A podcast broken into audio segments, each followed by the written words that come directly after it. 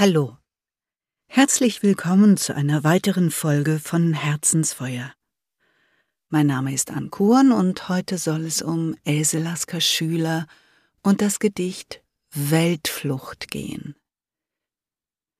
Weltflucht. Ich will in das Grenzenlose, zu mir zurück. Schon blüht die Herbstzeitlose meiner Seele.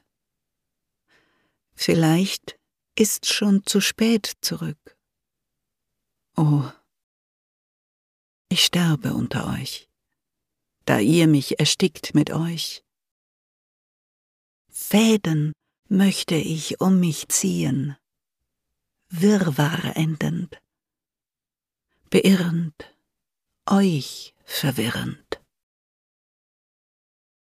Zu entfliehen meinwärts. Ich mag dieses Gedicht sehr, sehr gerne, weil es so viele verschiedene Gesten hat, so viele Gegensätze vereint, Verletzlichkeit und Schmerz, Mut und Selbstbehauptung. Wenn ihr es euch nochmal anhört oder vielleicht sogar besser selber sprecht und innerlich nachvollzieht, erlebt ihr vielleicht, dass in jeder Zeile eine neue Gebärde, ein neuer Inhalt entsteht. Und ich finde, das drückt sehr gut das komplexe Wesen von Else Lasker Schüler aus.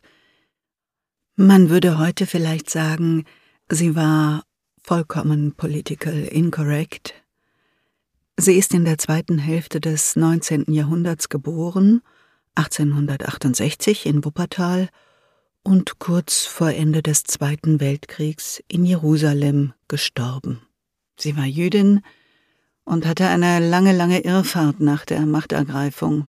Sie ist sehr schnell aus Deutschland verschwunden und hat einen langen Kampf um ihr Exil in der Schweiz gekämpft, letztlich erfolglos.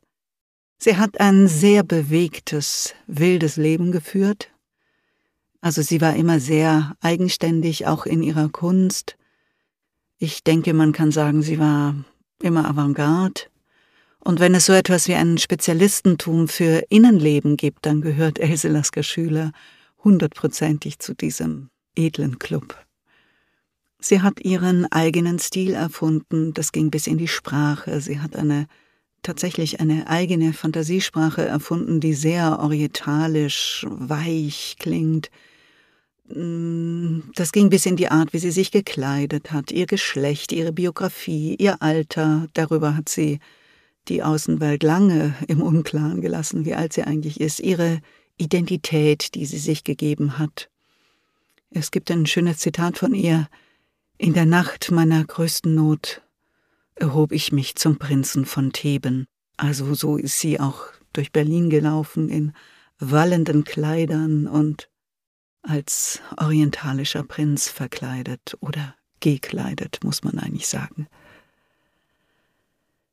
Ja, ich mag dieses Gedicht eben auch noch so gerne, weil es so eine einfache und klare Sprache hat. Ich finde, es hat fast etwas von einer Meditation.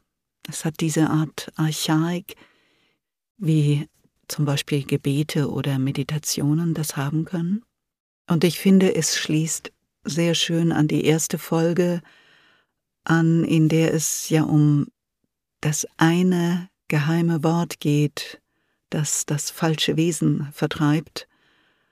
Und äh, dieses geheime Zauberwort von Else Laske Schüler ist eben meinwärts. Soweit ich weiß, ist das auch eine Erfindung von ihr. Ja, wer sich näher mit ihr beschäftigen möchte, findet sie im Gutenberg-Projekt, ich verlinke das unten, und wer gerne Biografien liest, dem sei Mein Herz niemandem, eine furiose Biografie von Kerstin Decker empfohlen, und dann gibt's noch ein schmales, lesenswertes Bändchen von einem H.J. Fusel, und das heißt Im Wartesaal der Poesie. Ja, Meinwärts, dieses schöne Gedicht, hat sie übrigens in zwei Sprachen verfasst. Einmal auf Deutsch und einmal in ihrer eigenen orientalisch klingenden, erfundenen Fantasiesprache. Und da heißt es so. Elbanaf.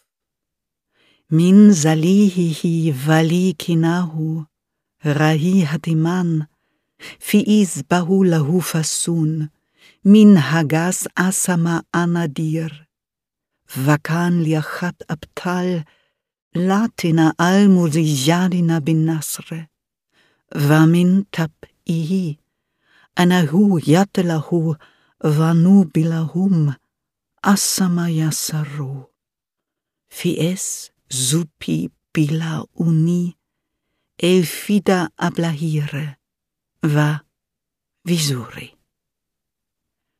Klingt schön, ne? Hat so einen weichen, geheimnisvollen Klang.